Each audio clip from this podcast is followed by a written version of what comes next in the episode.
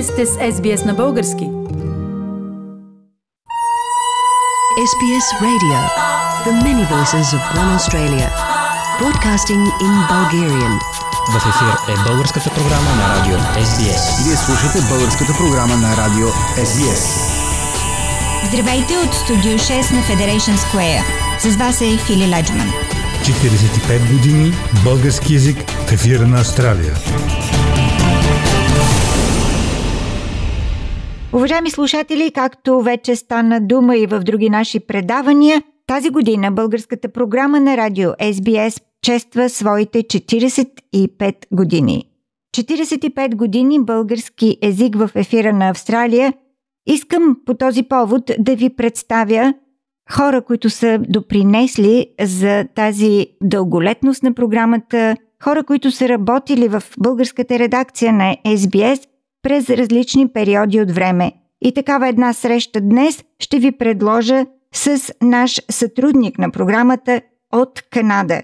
Неговото име е Милен Минчев и може би някой от вас си спомнят годините, когато той активно работеше към българската редакция и допринесе за дълголетието на програмата. Здравей, Милен! Здравейте, Или! Здравейте на нашите слушатели! Много ми е приятно, че се чуваме по такъв хубав повод – но искам сега да се върна към твоето начало в радио SBS, в българската програма. Спомняш ли си кога започна, как започна работа в SBS? Абсолютно. Беше през края на 2009 година. Работих с теб около няколко месеца до началото на 2010, след което ние напуснахме Австралия, заради това нашето чудесно време заедно приключи. Как започнах, мисля, че имаше нужда мъничко помощ и търсеше някой. И аз имах известен опит с журнализъм. Никога не бях бил водещ лично преди това, но ми беше много приятно да имам тази възможност да се върна към тези корени журнализъм и да участвам в програмата.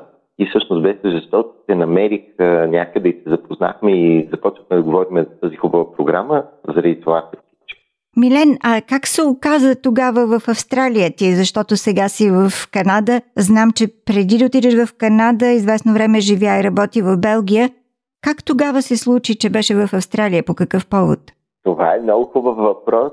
Аз имах един период от 4 години, в които живеех в 5 различни държави. Може би си търсих мястото, не бях още си намерил попрището, може би. И тогава много пътувах, учих в Канада, учих в Белгия също. И Австралия беше, може би, един, как казваме на френски, кутка, един момент на сърцето, може би, който искаше аз да бъда там. И всъщност беше за един период от образование от една година и когато той свърши, просто се върнах и тогава пак минах през България, пак минах през Белгия и най-накрая се върнах в Канада. Добре, попадна в Австралия, попадна в българската редакция на радио SBS. Спомняш ли си какво правеше? Какво точно беше ангажиран самият ти? Какви теми представяше в програмата? Много добре помня какво правих, защото тогава имаше много интересни е, економически теми. Това беше 2-3 години след е, влизането на България в Европейския съюз и всъщност много се следваше различните промени в економиката, различните страхове за инфлация и така нататък. Разбира се, ние сме в де-факто в еврозоната отдавна заради нашия валутен борт, но тогава беше може би новото с Европейския съюз. Аз имам много хубави спомени от темите от интервютата, които правих. Бях намерил хора от родени в Австралия, но от българско потекло, които имаха така удоволствието да си практикуват българския в интервютата с мен. Беше много интересно.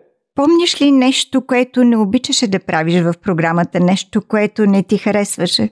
Не. С една дума всичко беше много хубаво и интересно и полезно за мен в бъдещите ми работни места – може би е, нещо, което намирах много а, стресиращо беше а, да бъда сам водещия на предаването, когато ти не беше там, разбира се, което беше много в началото, като нямаш опит е много интересно и се сковаваш пред микрофона и след това срещнах, ако не бъркам на турнир по тенис, някои от слушателите и те ми казаха, ти говориш, добре, защо носиш този стрес в себе си? И това може би много ме успокои. И си казахме, хората не казаха, всичко е наред, защо се притеснявам. така че може би това беше единственото нещо, но нямам никакви отрицателни спомени. А, има ли някакъв урок, който си запомнил от работата си в SBS? Нещо полезно научили от нея? Да, абсолютно. И може би ще кажа много полезно. Когато е, човек започва да работи в SBS, има е, едно задължително обучение по журнализъм, какво идентифицираме като новини, как правиме тъй наречения факт-чекинг, т.е. проверяването на фактите, дали преди да представим нещо като новина, дали това е истинска новина. И този процес в момента ми е много полезен с всичката мисия, дезинформация, която виждаме в социалните мрежи, в, в различни вебсайтове, да мога да намеря кое е истинска новина, да мога да я проверя на различни източници. Това е нещо, което беше много интересно и много полезно в момента. В такъв случай се изкушавам, Милен, да те попитам какво работиш в момента. Не е много различно. Работя в маркетинг и комуникация. В Канада в момента съм в една индустриална фирма, което е нещо ново за мен. Да продаваме стомана, да работим с е, индустриални клиенти, да, да ходя в различни фабрики и складове. За мен е нещо ново. Никога не бях работил в е, този бранш. И всъщност е, маркетинга винаги е маркетинг. А, полезното от радиото е, че правя от време на време видеа. И всъщност моя глас е зад видеото което разбира се монтирането, работенето зад конзолите в SBS и освен това, може би дикция, произношение, работенето върху гласа си е нещо, което ми е много полезно сега. И 100% факта, че съм минал през българската програма в SBS ми е много полезно на моето CV 100%. радвам се, радвам се за това, но като стана дума, че сега живееш в Канада, Интересувал ли си се? Има ли подобна радиостанция на български язик, която предава там?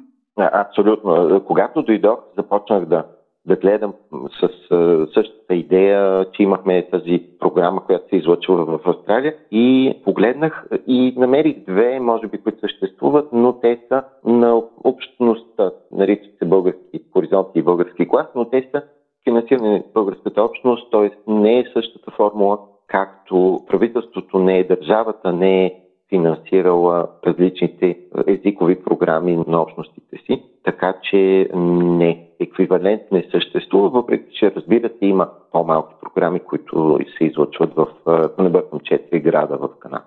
Милен, ти си млад човек, интересуваш се, предполагам, от съвременните методи на комуникация. Работата ти е свързана също с комуникации. Социалните медии навлязоха много интензивно в живота на хората. Те станаха източник на информация. Намираш ли, че те са конкуренция за радиопрограмите, за радиопредаванията? Има ли бъдеще радиото като такова? Не знам дали това е моята призма, моя филтър че съм, може би, пристрастен към радиото, но аз ходя на работа с колело. Сега имам удоволствието да правя по 15 км, за да отида до работа, но така е живота. И слушам всяка сутрин по време на тези моменти публичното радио в, в Мореал и го намирам много информативно, защото разбира се, блоковете са организирани, има новини, има различни теми, които са много интересни сутрините. И е, намирам, че социалните мрежи имат, особено за хора като мен, които са иммигрирали, които са далече от семейството, много хубава роля за, може би, държане на връзка, информирани върху различните животни, нови бебета, нови прогреси на различни кариери и така нататък. Тоест, социалните мрежи за мен не са точно конкуренти, въпреки че абсолютно се състезават върху нашето съзнание, отделят време от нашето съзнание през деня, т.е. ние сме определено по-разсеяни и заети заради социалните мрежи, но не мисля, че сте избутали радиото като важен източник на информация, важен източник на чуване на местния глас, особено когато живеем в чужбина, чуваме различен акцент, който е местния. И това, ако си стоим в нашата социална мрежа с нашите контакти, може би не е също. Така че определено има голяма роля в всекидневието ни, но не мисля, че е конкурентна на радио. Уважаеми слушатели, това беше Милен Минчев, сътрудник на българската програма на радио SBS през 2009 година. Милен живее сега в Монреал, в Канада, но, както чухме, все още мисли, че радиото има бъдеще. Благодаря ти, Милен. Благодаря ти за поканата, Фили, и хубав ден на всички. Искате да чуете още истории от нас? Слушайте в Apple Podcast, Google Podcast, Spotify или където и да е.